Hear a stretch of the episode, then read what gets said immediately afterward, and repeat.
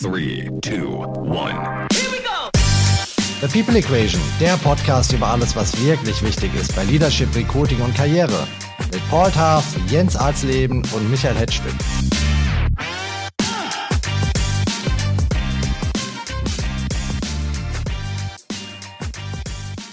Und da sind wir wieder. Ich begrüße euch ganz herzlich zur ersten Folge unseres Podcasts The People Equation im Jahr 2024. Wir hoffen, ihr hattet eine schöne, ruhige Weihnachtszeit und seid jetzt wieder bereit durchzustarten. Wir haben viele spannende Themen für die nächsten Wochen vorbereitet und beginnen möchten wir das Jahr mit einer Podcast-Folge, die den Namen Arbeiterkinder trägt. Unverändert gibt es in Deutschland einen signifikanten Zusammenhang zwischen dem sozialen Hintergrund eines Kindes und dessen späterem Einkommen und Karriereweg. Dafür gibt es eine Menge Gründe, aber unser Podcast ist nicht der richtige, diese Gründe soziologisch im Einzelnen zu analysieren. Wir stellen euch stattdessen unseren heutigen Gast vor. Ein Arbeiterkind, das alle Widerstände überwunden und eine bemerkenswerte Karriere im Investmentbanking und als Finanzinvestor gemacht hat. Wie er das geschafft hat und welche großen Hürden er überwinden musste, um dahin zu kommen, wo er heute ist, das erzählt uns heute Eike Frerichs. Hallo Eike. Hallo Michael, vielen Dank für die Einladung. Und ich freue mich zum Thema Arbeiterkinder auch sehr auf den Input meiner beiden Buddies. Hallo Jens und hallo Paul. Moin. Moin. Eike, in deinem LinkedIn-Profil steht, du bist IT-Investor, Gründer und digitaler CFO. In den Karrierestationen finden sich das Investmentbanking der UniCredit, diverse Stationen als Finanzvorstand, darunter welche als Private Equity CFO. Das hatten wir neulich hier ja, wie schwierig diese Welt ist. Und seit kurzem dein eigenes Private Equity Projekt IT Capital Partners. Du investierst also jetzt im großen Stil eigenes und vor allem fremdes Geld in IT-Unternehmen. Wie viele Leute halten dich denn für einen klassischen WHU oder EBS-Absolventen? Wie viele Leute kann ich jetzt nicht sagen, weil äh, das Thema meistens sich aufkommt. Es wird in den ersten Gesprächen meistens klar, dass wir ähm, oder auch ich in den Gesprächen diese Thematik eigentlich gar nicht anschneiden, sondern es geht wirklich viel mehr um das Topic, in, in das wir sozusagen investieren und wo wir Interesse haben. Das heißt IT-Services, manchmal eben auch Software. Da kommt das gar nicht so drauf an, wo man jetzt herkommt oder, oder was man vorher gemacht hat. Ja, das spielt immer eine Rolle. Die erkläre ich hier gerne äh, auch nochmal. Ähm, aber das ist meistens nicht das erste Einstiegstopic, äh, mit dem man hier eine Diskussion startet. Aber wenn du mit Leuten ins Gespräch Gespräch kommst und ihr sprecht über frühe Karrierestationen, du sagst, du warst CFO, du warst bei der Unicredit, du hast im Ausland studiert, würden wahrscheinlich nicht viele Leute auf die Idee kommen, dass du aus sogenannten kleinen Verhältnissen kommst. Erzähl uns doch mal davon, sozusagen, was dein familiärer Hintergrund ist und vielleicht auch schon mal, welche Einschränkungen dir das in der Schule und im Studium später auferlegt hat. Also Michael, das ist völlig korrekt. Oftmals geht man davon aus, wenn man das so sieht, was du eben gerade beschrieben hast, in meiner Karrierehistorie, dass da ne, jemand sitzt, der irgendwie alles schon gesehen hat, der äh, entsprechend äh, situiert ist und der ähm, seine Karriere eben schon auf einem gewissen äh, akademischen Level aufgebaut hat. Und dem ist interessanterweise eben bei mir nicht so. Ich habe in, in, der Tat angefangen, ich bin groß geworden in Kiel, habe dort ein Abitur gemacht, komme aus einem Haushalt, der eben nicht akademisch geprägt ist, bin der Erste, der das Studium angefangen hat, habe davor bevor ich sozusagen selber entschieden habe zu studieren, habe ich eine Bankausbildung gemacht. Das war damals zum einen von mir wirklich gewünscht, weil ich äh, das Interesse an, an Bank- und Finanzwesen hatte. Aber zum anderen war das auch ein kleines Highlight für meine Familie, die sagte, hey Junge, wenn du Bankkaufmann bist, dann hast du irgendwie, dann haben wir ja alles richtig gemacht. Ja, damals war Bankkaufmann noch ein sehr, sehr, zumindest äh, in meinen Kreisen, sehr angesehener Beruf, äh, den ich damals, wie gesagt, äh, in der Bankausbildung bei der Volks- und Raiffeisenbank Kiel äh, gestartet habe. Ähm, danach hat sich relativ schnell für mich herauskristallisiert, dass ich doch die Chance nutzen möchte, mit einem Abitur, was jetzt nicht besonders gut war, fairerweise, äh, nochmal ins Studium zu gehen und zumindest diese Chance nicht ungenutzt lassen wollte, eben dieses Studium zu beginnen. So, das habe ich getan. Angefangen Passage zu studieren, ähm, im zweiten Studiengang und im zweiten Lehrjahr dieses äh, Bachelor-Master-Systems, was damals ja erst durch diesen Bologna-Prozess 2006 angestoßen worden ist. So, jetzt war die Frage, wie machst du das jetzt eigentlich? Wie finanzierst du das? Ich ähm, habe bis dahin noch zu Hause gewohnt, weil ich eben Geld äh, aus meiner Berufsausbildung und an meinem nachfolgenden äh, Beruf äh, oder Job bei der Bank äh, etwas angespart hatte. So, da war die Antwort eigentlich klar. Ja, ich nehme mein gespartes Geld, ähm, fange an ins Studium zu gehen äh, und mir das sozusagen selbst zu finanzieren.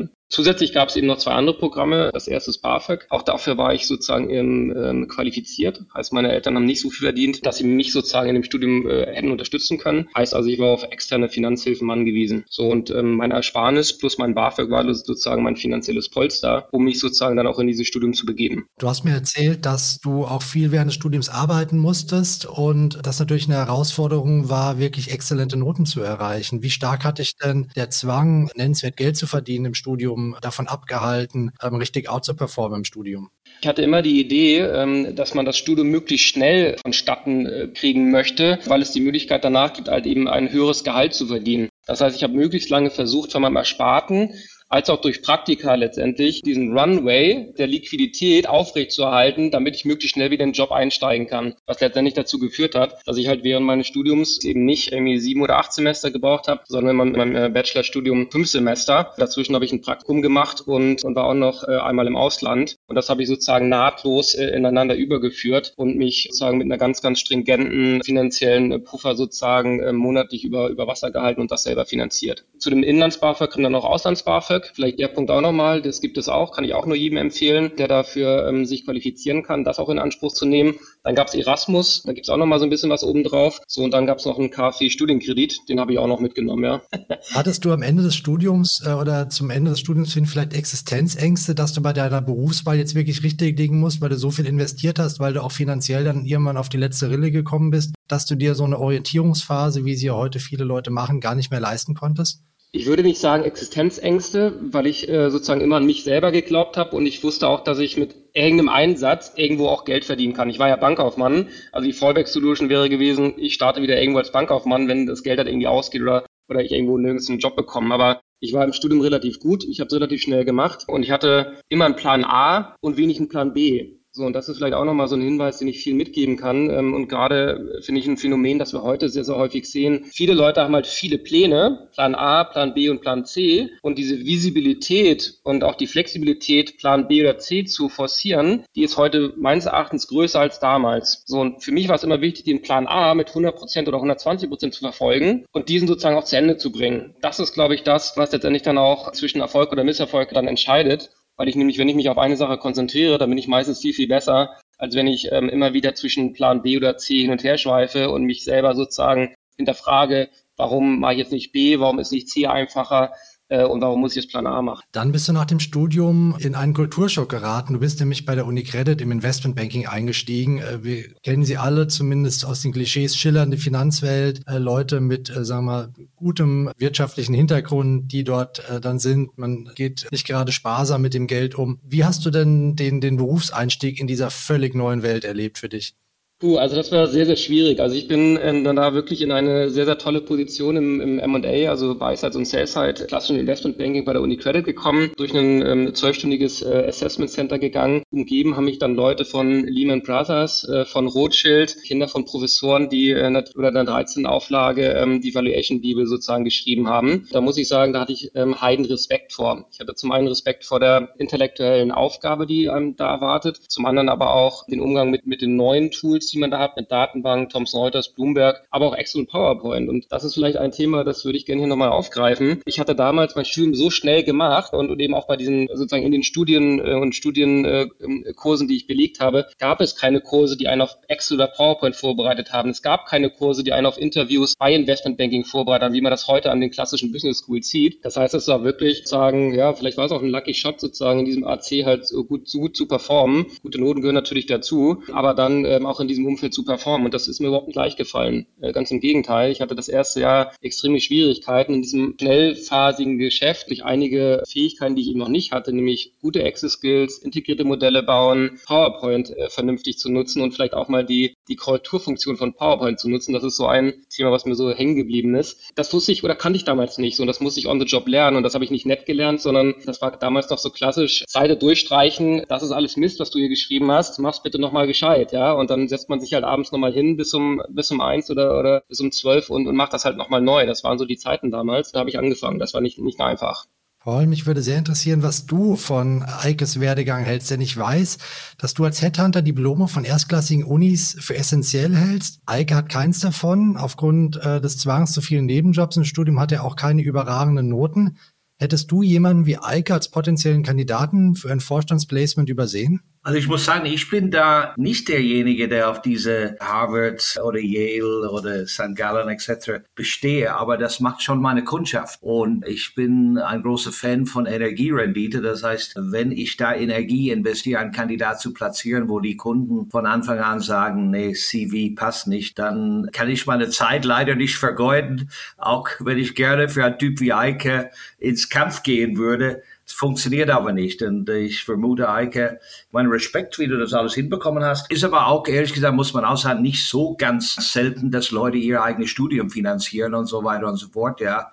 Also, wenn ich an meine Geschwister denke, mein Vater ist früh gestorben, das haben sie alles irgendwie selbst äh, hinbekommen. Das macht einem, finde ich, noch stärker, noch selbstständiger, noch durchsetzungsfähiger, um, um in dieser Welt äh, zu überleben, ja. Aber wir haben jetzt einen sehr wichtigen Punkt angesprochen, nämlich du sagst, deine Kunden erwarten gewisse Dinge und für dich ist es dann nicht effizient, jemanden, der diese äh, Vita nicht mitbringt, in den Prozess reinzubringen, weil er eh von Anfang an keine Chance hat. Da läuft doch was schief, oder? Weiß ich nicht, weiß ich nicht. Ich meine, die Kunden, die Kunden dürfen ja die Kriterien festlegen, ja. Das ist deren gutes Recht. Das sage ich wahrscheinlich nicht als Überraschung. Wenn jemand Studium in Harvard hat oder, oder, oder Yale oder bla bla bla, dann sind sie gefragt am Markt. Gerade, Eike, das weißt du selbst, bei Private Equity Fonds. Ja, Auslandsstudium, am besten Bachelor und MBA. Das ist wie, bei, wie beim Profifußball, ja. Also du kommst nicht rein, außer du hast die Station gehabt, äh, wo du bewiesen hast, dass du es kannst. Und da ist es für Eike natürlich schwieriger, aber es ist weit von unmöglich entfernt, wie der Eike auch bewiesen hat. Ja, der kommt bei UniCredit rein, der hat da seine Karriere angefangen und ich finde jetzt seine Karriere ist nicht schlecht gelaufen. Jetzt hat er seine eigene Fonds. Danke, Paul. Ähm, da vielleicht auch gerne äh, zur Korrektur. Also die Noten, ich habe sehr gute Noten, ähm, sozusagen bin einer der Top-Besten äh, aus dem äh, Jahrgang äh, da in, in Basel in der School of Management. Aber in der Tat davor, ähm, also sag ich mal im Abitur beispielsweise, da sind die Noten in der Tat nicht so gut. Und da wäre meine Frage vielleicht auch nochmal an den Paul. Ein Phänomen, mit dem ich auch während meiner Karriere immer wieder gehadert habe und, und größten Respekt vorhabe, sind eben Leute, die du wahrscheinlich auch adressierst, Paul, die eben durchgehend diese Einser-Noten haben und die dann eben auch in diese Top 3 reinkommen, McKinsey, BCG und so weiter. Da habe ich es mal probiert, da bin ich nie und never reingekommen. Das war einfach nie drin. Ja, ich bin so ein klassischer Spätstarter. Ich habe halt schnell durchgezogen, mein Bachelorstudium, habe dann nochmal in der Schippe nochmal einen draufgelegt, bin dann sozusagen den Karriereweg gegangen. Aber sowas gibt es im Fußball im Übrigen auch, Paul. Ne? Wir sehen ja heute auch in der Nationalmannschaft, der Füllkrug, ich weiß nicht, wie alt er ist, 27 oder andere, die sind mit 28, 29, werden die auf einmal sozusagen in die Nationalmannschaft berufen. Ja, aber Eike, äh, du darfst nicht mit mir über Fußball reden, weil das ist der Podcast jetzt durch. ja? Die deutsche Nationalmannschaft ist ein ganz beschissenes Beispiel, was du jetzt gebracht hast. Man hat keinen anderen Mittelstürmer als Fulkrug. Okay. Der Fulkrug ist ein typisch deutscher Kämpfer, äußerst sympathischer Typ. Äh, er spielt, äh, spielt ja auch ordentlich. In Katar war der ganz ordentlich, aber es gibt keine andere Mittelstürmer in Deutschland, der jetzt so gut genug ist für die, also laut, laut dem Trainer zumindest, für die deutsche Nationalmannschaft zu spielen. Vielleicht äh, eine kurze Anekdote dazu. Wir haben jetzt ein Search laufen für eine höhere Position in, in einer Finanzabteilung in, in Osteuropa. Und wir haben äh, fünf Kandidaten präsentiert. Zwei davon sind sehr erfahren und drei davon weniger. Aber meiner Meinung nach, die drei, die weniger erfahren sind, sind talentierter. Ja? Ich komme aber auch nicht mit meinen Kunden damit durch, auch wenn ich das mehrmals betont habe. Ich bin ein großer Fan von Potenzial ausschöpfen. Und Erfahrung, ja, Erfahrung ist hilfreich, aber umso smarter ich bin, umso kreativer ich bin, umso weniger Erfahrung brauche ich, um den Sprung nach oben zu machen. Aber diese Philosophie teilt nicht jeden Kunde von mir und irgendwann sage ich, hey, das ist deine Entscheidung. Ich kann dir nur einen Rat geben und äh, will die bis jetzt nicht mal interviewen. Ja. Der Kunde bestimmt sich versucht zu beeinflussen, das ist ja ein großer Teil von meinem Job, aber irgendwann muss der Kunde selbst entscheiden, weil er arbeitet für den Kunden und nicht für Paul. Ich höre mir das ja äh, jetzt äh, interessiert an hier und mich quält die ganze Zeit eine völlig andere Frage. Also ich habe, äh, als ich zehn Jahre alt war, hat mir äh, ein Mitschüler in der Pause gesagt, so jemand wie du wird nie bei mir im Tennisverein spielen. Und dieser Typ, äh, der hat mich jahrzehntelang, hatte ich dem im Hinterkopf, äh, der hat mich nach vorn getrieben. Ich bin auch First Generation. Ich hab, äh, komm, bin der Einzige aus der Familie, der Abi hat, bin der Einzige, der studiert hat, komme aus einer Arbeiterfamilie. Meine Eltern hatten kein Geld, mir das Studium zu finanzieren. Dann bin ich halt zur Bundeswehr gegangen, weil da kriegte ich das Studium vom Vater Staat finanziert. Ich habe seit Beginn an immer Existenzängste. Meine Eltern sind beide Flüchtlinge. Ich habe heute noch Existenzängste, obwohl ich eigentlich immer gutes Geld verdient habe. Das steckt teilweise in mir. Wenn mich heute einer fragt, warum hast du so eine Karriere gemacht, dann sage ich, das war eine Mischung aus äh, Arroganz, Gier und Existenzangst und Überheblichkeit. So, jetzt mal die, die Frage an dich, äh, Eike. Wer war denn dein äh, Kumpel auf dem Pausenhof, der dir so einen Stich versetzt hat, äh, dass du angefangen hast, den Nachbrenner einzuschalten? Boah, gute Frage. Äh, ich glaube, den Nachbrenner habe ich irgendwann später, also nicht in der Schule eingeschaltet, sondern später. Witzigerweise ähm, kann ich das, was du gerade sagst, das finde ich sehr spannend, kann ich auch in einigen Teilen bestätigen. Bei mir war es in der Tat so, dass ich schon sehr früh sehr talentiert war, aber ich habe irgendwie im, im, Laufe der Pubertät und der, der Nichtförderung sozusagen ähm, und durch Langeweile den, den Spaß an der Schule verloren. So, und den habe ich lange nicht wiederbekommen bis irgendwie kurz vor dem Abitur, wo ich irgendwie ähm, dann doch die Hosen voll hatte und sagte, das musst du dann jetzt doch irgendwie schaffen, ja. So, das habe ich dann geschafft, das war okay, aber irgendwie ähm, schwamm ich immer noch in so einem sagen wir, nicht wissenden Kosmos, wo ich sage, was machst du jetzt eigentlich mit dir und warum war das jetzt so schlecht? Ähm, so und die Bankausbildung gab mir da sehr, sehr viel äh, Stabilität. So und in der Bankausbildung habe ich dann letztendlich gemerkt, das war so eine Bank, also Bankausbildung funktioniert so, dass ich halt irgendwie bestimmte Blockphasen habe, da studiere ich oder da lerne ich was und dann bin ich wieder sozusagen im Betrieb. So und ähm, so hatte man immer so ein bisschen gestückeltes äh, Lernen. So und ähm, in, in einigen dieser Phasen haben mir sehr, sehr viel Spaß gemacht und da habe ich dann auch Energie reingesteckt, mir die Sachen anzueignen und irgendwie so ein bisschen mehr zu machen, als man musste. So und das hat mich letztendlich dann motiviert zu sagen, hey, ähm, wenn du dich ein bisschen darüber hinaus anstrengst, was eigentlich gefordert ist, dann bist du eigentlich sehr, sehr gut. Das ist bei mir irgendwie so hängen geblieben und habe gesagt, okay, und jetzt gehst du nochmal studieren, weil das will ich doch nochmal ausprobieren und sagen, hey, ähm, let's do it. Ja, das ist mir, das ist mir alles, äh, ganz ehrlich, äh, mache ich so mal normalerweise nicht. Aber das ist mir alles so sehr an der Oberfläche. Ich meine, wir sind alle gut hier und wir haben alle unsere Leistungen gebracht und so weiter. Aber das Thema ist doch das Motiv für deinen Antrieb. Mich würde mal die emotionale Achterbahnfahne interessieren. Ne? Du bist Arbeiterkind und du hast einfach äh, bestimmte Themen, die dir eine scheiß Angst eingejagt haben oder die dich in die Unsicherheit getrieben haben, äh, die dich deshalb, deswegen haben schneller rennen lassen äh, als andere, die vielleicht äh, saturiert sind oder eine, äh, ein Sicherheitsnetz hatten von zu Hause aus. Genauso wie andere Leute, die äh, von zu Hause traumatisiert werden, einen anderen Antrieb haben als andere. Und mich würde wirklich mal interessieren und vielleicht auch den, den Zuhörer da draußen, äh, damit er sich auch noch besser mit dir identifizieren kann. Was ging denn da emotional bei dir ab mit dem Background? Danke fürs Challenging, Jens. Du bist ein Experte deines Faches und du hast in der Tat recht. Wenn ich jetzt sozusagen reflektiere, dann sage ich, dass sozusagen auch der familiäre Hintergrund ähm, sozusagen immer nicht der einfachste war. Es gab Situationen, wo sozusagen meine Mutter mir Wein in den Arm gelegen hat und gesagt hat, hey, ähm, die Bank hat uns irgendwie den Hahn abgedreht. Es geht jetzt nicht mehr weiter. Wir müssen irgendwie die Butter vom Brot sparen. Ja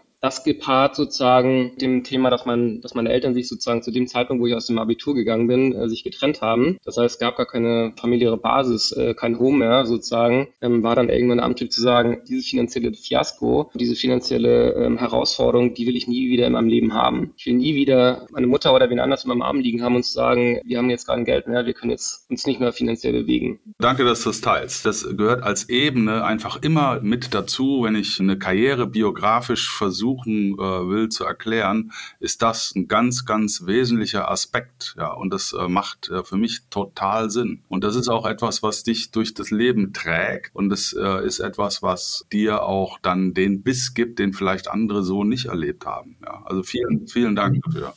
Und jetzt stelle ich mal eine Frage in den Raum und mich würde sehr interessieren, was ihr dazu haltet. Jeder da draußen beklagt sich, die Mitarbeiter sind illoyal, die haben keinen Biss mehr, die haben keinen Kampfgeist mehr, die springen sofort aufs nächste Schiff rüber, wenn es schwierig wird. Das sind die Optionen B, C, D, die Eike vorhin ansprach, ähm, die, die alle haben. Und dann gibt es solche Leute wie Eike, denen man vielleicht ansieht, wenn man sich mit denen auseinandersetzt, dass dort ein anderer Durchsetzungswille ist, ein anderer Behauptungswille. Und gleichzeitig achten die Leute sehr stark, wie es Paul gesagt hat, auf die Akademie. Machen wir als Gesellschaft einfach was falsch, dass wir bei der Einstellung von Mitarbeitern oder Kollegen auf die falschen Sachen achten, auf den Lebenslauf und nicht, was in diesen Leuten steckt, was sie selber ausmacht? Wenn du es so fragst, Michael, dann würde ich dir, würde ich dir recht geben. Äh, nur wie, wie kann man das, wie kann man das ändern? Heike, wie machst du es? Ich meine, du, dir unterstelle ich jetzt mal, dass du nicht auf die äh, Unis im Lebenslauf achtest, sondern die Bewerber anders anschaust. Ja, also das ist in der Tat eine schwierige Frage. Ähm, ich bin da so genauso zögerlich wie der Paul. Also auf der einen Seite finde ich es spannend, ähm, eben auch von den guten Universitäten wie Mannheim, WHU und so weiter äh, Leute zu heiern. Auf der anderen Seite finde ich es auch wirklich sehr, sehr charmant, wenn jemand, keine Ahnung, aus Oldenburg oder Braunschweig von der Uni kommt und da äh, bewiesen hat, dass er ein sehr guter äh, Typ ist. Auf der einen Seite auf der Notenseite und auf der anderen Seite vielleicht nebenher sich einfach das Studium auch finanzieren musste und gemerkt hat, okay, kann halt nicht irgendwie studieren und nebenher ähm, spiele ich irgendwie Playstation oder gehe noch meinen Hobbys nach, sondern da muss ich wirklich der Realität ins Auge schauen und mir sozusagen mein Studium oder das, was ich später erreichen will, finanzieren. Und oftmals sind diese Menschen, zumindest nehme ich sie so wahr, haben eine sehr, sehr direktere Einstellung zu der Realität, die sie dann irgendwann noch im Job erreichen wird. Ja? Ich kann mich nicht irgendwie bei, bei Papa zu Hause ausruhen, bis ich irgendwie end, zu Ende studiert habe und dann mache ich noch ein Referendar und dann gehe ich nochmal in, ins Praktikum oder wie auch immer. Das ist einfach für diese Leute nicht möglich. So, die sind viel, viel früher mit der wirklichen harten Realität und der schonungslosen Welt, und das ist sie, konfrontiert und versuchen sich da zu behaupten. Diese Behauptung sozusagen, die herauszustellen, die zu sehen im Lebenslauf, das ist durchaus interessant. Da schaue ich, schaue ich auch drauf.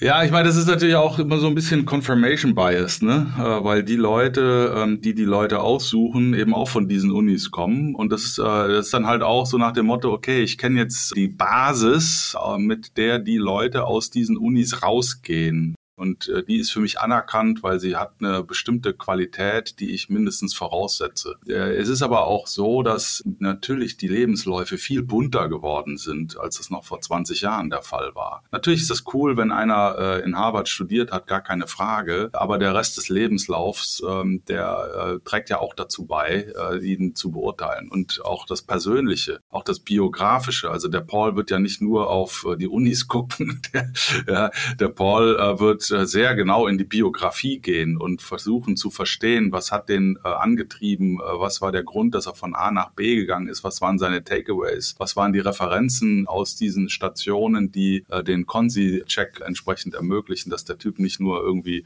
sich überhöht, sondern auch tatsächlich das geleistet hat, was er gesagt hat. Und dieses Paket letztendlich äh, führt ja dazu, ob du da einen Check machst oder nicht. Ne? Wir haben, ich glaube, wir haben ein anderes Problem. Wir haben das Problem, dass wenn du eine gewisse Ebene erreichst, und das ist auch psychologisch komplett nachvollziehbar, je weiter du aufsteigst, desto mehr wird automatisch deine Sachkompetenz vorausgesetzt und desto wesentlicher für deinen Erfolg wird dein persönlicher Charakter. So, und wenn wir einstellen, ähm, dann setzen wir voraus, dass der CFO äh, natürlich auch sein CFO-Handwerk versteht und äh, prüfen ihn nicht mehr hart auf sein CFO CFO-Handwerk, also das mal jetzt als Hypothese, was aber nicht richtig ist, weil das CFO-Handwerk auch äh, so stark äh, Änderungen unterworfen ist, dass ich eigentlich auch wissen muss, kann der das tatsächlich fachlich, inhaltlich, was er tun muss. Und wir prüfen nicht auf Charaktereigenschaften ab. Das äh, versucht man mit psychometrischen Testverfahren, aber wenn ich so die Aufsichtsräte anschaue, die ihre Kandidaten interviewen, da ist für mich auch schon die Frage, wie kompetent sind die Interviewer in der Frage, Charakter ab abzutesten. Ne? Also da kann man sicherlich äh, was verbessern, um sicherzustellen, dass man die passgenauen Kandidaten findet für die entsprechenden Stellen. Also der, der lieber Jens, da stimme ich dir nicht so ganz zu an der Stelle. Ich stimme dir zu, was die, die Kompetenzen von manchen Aufsichtsrätern angeht, Leute zu interviewen und zu urteilen. Aber für mich gibt es drei Attributen zum Search-Prozess oder drei Teile. Und zwar Persönlichkeit, Akademie, ja, leider muss ich das sagen, und Track Record. Aber wenn, äh, das ist mir egal, wie lange er in Harvard oder Yale oder was weiß ich studiert hat und die Persönlichkeit nerdy ist, was häufig vorkommt, übrigens, ja, bei dieser highly intellectual people, ja, dann kommen die auch nicht weiter bei mir. Also es ist eine Mischung. Die müssen bewiesen, dass sie was bewegt haben, Track Record. Das muss ersichtlich sein im CV. Das heißt, ich kenne jetzt äh, dein CV jetzt nicht so nicht so ganz äh, tiefgreifend, ja. Aber wenn ich sehe, dass du wahnsinnige Dinge bewegt hast in deinem Lebenslauf, dann ist das auch äh, etwas, was mich beeindruckt. Ich bin auch immer auf der Suche nach jemand, der keine Ahnung, sechs Monate in Kambodscha Hitchhiking gemacht hat oder Jungle Hiking oder was auch immer, da wäre der Jens Ausleben bei mir immer ganz weit oben mit allem, was er gemacht hat, ja. Er ist jetzt bald wieder Chile bei einer Hochzeit. Das macht auch nicht jedes, finde ich einfach mal geil, Jens. Solche unusual stuff, das ist schon wichtig. Ich meine, der, der, der Punkt, warum das alles so wichtig ist für, für Kunden, ist, die meinen, wenn diese Kriterien nicht erfüllt sind, dass die ein Risiko eingehen, wenn sie jemand einstellen. Unsere Gesellschaft ist sehr risikoavers geworden. Das war ja nach dem Zweiten Weltkrieg ganz anders gewesen. Wenn man überlegt, welche Mittelständler, die auch keine große Akademie gehabt haben, zum Teil in Baden-Württemberg und in Bayern und jetzt Weltführungsfirmen äh, sind, ja. Das war eine ganz andere Welt damals und da, da hat man alles gewagt. Das macht man heute nicht, leider. Ja, das sind viele Facetten, die dazugehören. Das System äh, anhand von wie urteilt man ein Kandidat, ist es nicht natürlich nicht perfekt. Und da werden Leute, gute Leute teilweise ja ausgeschlossen. Dem ist so. Eike, hast du vielleicht ein paar Tipps für uns, wie man dieses System ein bisschen überlisten kann? Also ähm, so diese Situation, du, du hast sehr viel auf dem Kasten, aber gewisse Dinge in deinem Lebenslauf, die nicht, sag mal, diesen gängigen Vorstellungen äh, der Top-Arbeitgeber entsprechen. Und du willst aber trotzdem, und vielleicht ist es dir auch mal gelungen, dich auf die, auf die Liste bringen. Zum Beispiel jemanden wie Paul Argumentationshilfen geben, dass er dich besser positionieren kann bei seinen Kunden, dass du eben trotz äh, gewisser Defizite in, bei der Akademie dort oben hinkommst. Kannst du vielleicht ein bisschen Tipps geben, wie du es angegangen bist, dass du ähm, immer einen Schritt weiter gekommen bist und vielleicht auch sozusagen jenseits dessen performen konntest, was von der Papierform her zu erwarten gewesen wäre bei dir? Ja, spannend. Also ich glaube erstmal ähm, auch zu Paul, ähm, ich glaube Akademiker sind eigentlich Grundvoraussetzungen für eben eine Karriere in bestimmten Jobs. Das ist so.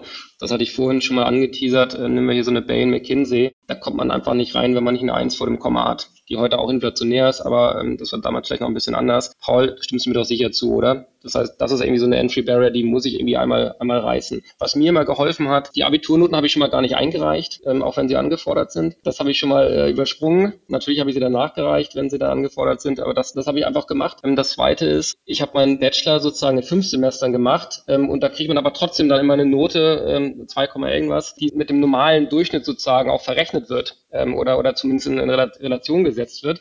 So, und, und, und das hatte ich versucht immer herauszuheben. Also ich habe halt einen Bachelorstudiengang eigentlich fast zwei Semester schneller gemacht, mit denselben guten Noten sozusagen wie andere in sieben oder acht Semestern. So. Und wenn man das so ein bisschen in Relation setzt und so guckt, okay, der war jetzt irgendwie zwei Semester schneller, hat aber trotzdem die gleichen Noten wie andere, die irgendwie ein Jahr länger gebraucht haben, dann hat das auf jeden Fall auch ein Selling Criteria, wo ich auch einige andere Headhunter hatte, die sagten, hey, das habe ich gar nicht verstanden, aber wenn man das jetzt mal rumrechnet, dann bist du ja irgendwie einer von den Top 10% von deinem Jahrgang, obwohl das eigentlich gar nicht so von außen aussieht, ne? In der 2, irgendwas bin ich irgendwie unter den 30 Prozent Besten. Das weiß mir auch die Uni dann so aus. Aber wenn ich jetzt mal hinrechne und sage, hey, ich habe irgendwas schneller gemacht als alle anderen, dann kann ich auch hergehen und sagen, hey, dann bist du eigentlich von denen, die irgendwann mit dir angefangen haben, einer der ersten, der, die fertig geworden sind. Ne? So, das war so, so ein bisschen, wo man die Sachen einfach mal so ein bisschen in eine Relation gibt. Und das Zweite ist natürlich, das, was ich immer gespielt habe, zu schauen, dass man neben dem Studium eben Aktivitäten hat. Das müssen nicht unbedingt auch Praktika sein. Das müssen äh, Themen sein, genau wie Paul, wie, wie du es äh, schon sagst, dass man mal mit einem Camper vier Wochen irgendwie nach Norwegen fährt mit ein paar Kumpels zusammen. Oder dass man irgendwie nochmal hiken geht, irgendwie anstatt das, das nächste Praktikum zu machen. Das ist die eine, das ist außerkurrikulär. Das zweite ist, dass man auch während des Studiums zeigt, dass man irgendwie kompetitiv unterwegs ist, ne? dass man irgendwie versucht, sich selber zu trimmen, zu zeigen und irgendwie kompetitiv zu sein. Das habe ich durch ähm, Planspiele gemacht. Ich habe an diesem Prime Exist Planspiel äh, teilgenommen. Ich habe in einem DDCon Consulting ähm, Mobile Award teilgenommen. Ich habe bei PwC teilgenommen. Da gibt es ganz viele super tolle und spannende Wettbewerbe, die für Studenten ausgelegt sind, an denen man sich wirklich nur bewerben muss und kann dann teilnehmen. Und das spielt man meistens immer gegen andere Teams. So, und da kann man sich dann irgendwie beweisen und da kann man auch so ne, Ambitionen entwickeln. So, und das habe ich gemacht. Daraus hat sich dann letztendlich auch mein Skillset und mein Arbeitswunsch ähm, geprägt, dann irgendwie im, im Firmenkundenbereich mit Unternehmen in einer Art Consulting-Finance-Rolle zu arbeiten. Und das vielleicht auch nochmal ganz interessant. Ich bin gar nicht ins Investmentbanking gegangen, weil das Investmentbanking hieß oder weil das M&A hieß wie das, würde ich mal sagen, äh, heute zu 80 oder 90 Prozent der Fälle bei den Absolventen ist, sondern ich bin da hingegangen, weil ich der Überzeugung war, dass ich ein Skillset habe, Accounting and Finance, plus Consulting-Expertise durch diese ganzen äh, Planen-Wettbewerbsspiele, die ich gemacht habe, dass ich in einem um Umfeld mit Corporate Finance, also Unternehmensfinanzen und Consulting, Corporate Finance Advisory, eine Rolle für mich finde, die mich persönlich ausfüllt und die mir Spaß macht. Das heißt, skillbasiert entscheiden, was macht dir eigentlich Spaß und was willst du eigentlich machen und dann gucken, was ist mein Job. Wenn ich andersrum rangehe, ich will irgendwie ins M&A und versuche da irgendwie reinzukommen, dann fange ich irgendwann an, so eine bestimmte Verbissenheit zu entwickeln. Und die, glaube ich, die erkennt man dann auch relativ schnell. Paul, vielleicht stimmst du mir dazu in Bewerbungsprozessen, wo man sieht, okay, der Bewerber hat sich irgendwie ganz explizit, ja, vorbereitet ist gut, aber ist schon lange verbissen dabei, irgendwie da reinzukommen hat aber vielleicht einige Sachen oder einige Themen für sich selber als Reflexion auf der Strecke ge gelassen, die er vielleicht gar nicht entdeckt hat, die aber der, der Headhunter oder das äh, Assessment Center irgendwie aufdeckt, ja. Danke, äh, das ist ein guter äh, Entree für vielleicht einen Kommentar von mir. Und der Jens, Jens kennt das auch sehr genau. Also Bewerbungsgespräche haben ja, haben ja eine große Herausforderung. Ich war gerne bei Bewerbungsgesprächen. Das habe ich genossen. Ich habe mich immer gefreut, weil ich das gut könnte. Ich war schon stark in mich selbst präsentieren im Übrigen, ich bin bei meinem Abitur in Biologie durchgefallen. Also für mich sind die Abiturnoten nicht so wahnsinnig wichtig an der Stelle. Mit 18 oder 19 weiß man gar nicht, was man will. Da hat man Frauen entdeckt, da hat man Alkohol entdeckt und das äh, nehme ich nicht so, nehme ich jetzt nicht so ernst. Aber Bewerbungsgespräche, okay. Du hast die Leute im Boardroom und die, die können sich super präsentieren, aber ohne zu simulieren, wie diese Menschen mit Druck umgehen können in the real world. Und das kannst du nur mit psychometrischen Tests machen. Deswegen bin ich ein großer Verfechter davon. Und die meisten PIs, die machen das mittlerweile, die haben es erkannt, dass Bauchentscheidungen da äh, sehr, sehr risikoreich sind. Ohne diese Situation zu simulieren, vom Boardroom to the real world, dann gehst du ein Riesenrisiko ein, weil ich kann das äh, nicht beurteilen. Das ist nicht mein, mein Skillset. Dafür gibt es Psychologen, die das besser können. Und die sind mittlerweile ziemlich, ziemlich verbreitet auf CFO-Ebene in, in, in, in der PE-Welt. Und wie gesagt, ich halte das auch für sehr wichtig. Ich weiß, Jens stimmt mir dann auch zu. Jens, glaubst du, dass diese psychologischen Tests ein gutes Mittel sind, um ähm, solche Hidden Champions zu entdecken, die ein Team auch wirklich bereichern können, die vielleicht mehr Resilienz oder Durchsetzungsfähigkeit in so ein Team reinbringen können? Ja, also das ist ein äh, zusätzlicher Layer, der ansonsten äh, verborgen ist. Ne? Also diese äh, in den äh, psychometrischen Tests, also den, den äh, Online-Analysen, ähm, da geht's um Stärken, da geht's um Werte, da geht's um äh, sogenannte Derailer, was, äh, was der Paul ja auch sagte. Also wie äh, reagiere ich im Stress, äh, unter Druck? Da geht's um äh, die Frage, was habe ich für ein Menschenbild? Das kannst du ja mittlerweile durch diese Analysen schon rauslesen. Und das ist eine, eine gute Ergänzung äh, zu deinem persönlichen Eindruck, zu den Cross-References. Und, äh, und die, die Cross-References äh, sind für mich extrem wichtig. Also wenn ich mal schaue, mein Leben wurde dadurch bestimmt, dass ich immer wieder Leute hatte, die auf Nachfragen gesagt haben, äh, der Alsim ist ein guter Typ, mit dem kann kannst du ganz gut arbeiten. Und Leute, die mit mir gearbeitet haben, sich dann irgendwann meiner erinnert haben und mich angerufen haben und gesagt haben, hör mal, hier ist eine Opportunität, äh, da bist du mir eingefallen und mit dir könnte ich mir vorstellen, das, äh, das zu machen. Also das heißt also, das unter Beweis stellen, dass du ein echter Teamspieler bist und dann Fürsprecher hast. Also für mich ist das Karriere relevant, ist auch das Networking. Du musst tatsächlich innerhalb deiner Community musst du äh, jemand sein, der positiv besprochen wird, der, der also energetisch auch getragen wird von seinem Netzwerk. Und so kommst du an Opportunitäten ran und hast dann auch die Fürsprecher, die dich dann von einer Stelle in die andere tragen. Also psychometrische Testverfahren, äh, Academia, die Erfolge auf deinen Stellen, die Cross-References, also dass du positiv besprochen wirst, das sind die Garanten dafür, äh, dass du dich auch aus einer Arbeiterklasse heraus sozusagen sozusagen an die Spitze bewegen kannst. Und der innere Antrieb dessen, der hungrig ist, äh, der einen wahnsinnigen Drang hat, äh, aus sich heraus mehr zu erreichen, als er es gewohnt war als Kind, das sind alles äh, zusätzliche Aspekte, die eine Relevanz haben. Und was ich vielleicht noch betonen will, was ich von Eike mitgenommen habe als ganz wichtigen Tipp, sich selber auch präsentieren, Argumente liefern, dass andere tiefer in den CV reinschauen können, wie wie Eike es beschrieben hat, zum Beispiel erklären, warum die Bachelornote nicht exzellent ist, äh, durch die Zeit, durch die kurze Zeit das zum Beispiel erklären und auch außeruniversitäre Möglichkeiten nutzen, um Fähigkeiten aufzubauen oder demonstrieren zu können, die andere nicht haben. Also da ist auch an der Stelle ein CV doch super wichtig. Ein CV muss eine Story erzählen können. Ja, ich muss, bevor ich das CV gelesen habe und danach muss ich danach dann einen Eindruck haben von einem Mensch, der was in seinem Leben erreicht hat, gestaltet hat. Und das muss sein CV auch zeigen. Man muss es spüren. Und viele CVs, die sind so flach, nach fünf Minuten bin ich gelangweilt, auch wenn die teilweise exzellente CVs haben, aber da ist null Individualität dabei. Ja, ich suche diese Individualität. Und da muss man, muss man ein Kandidat, wenn er was beweisen will, auch sich ein bisschen äh, anstrengen, wenn er ein CV schickt, dass, dass es alles rüberkommt. Ja, das ist wichtig.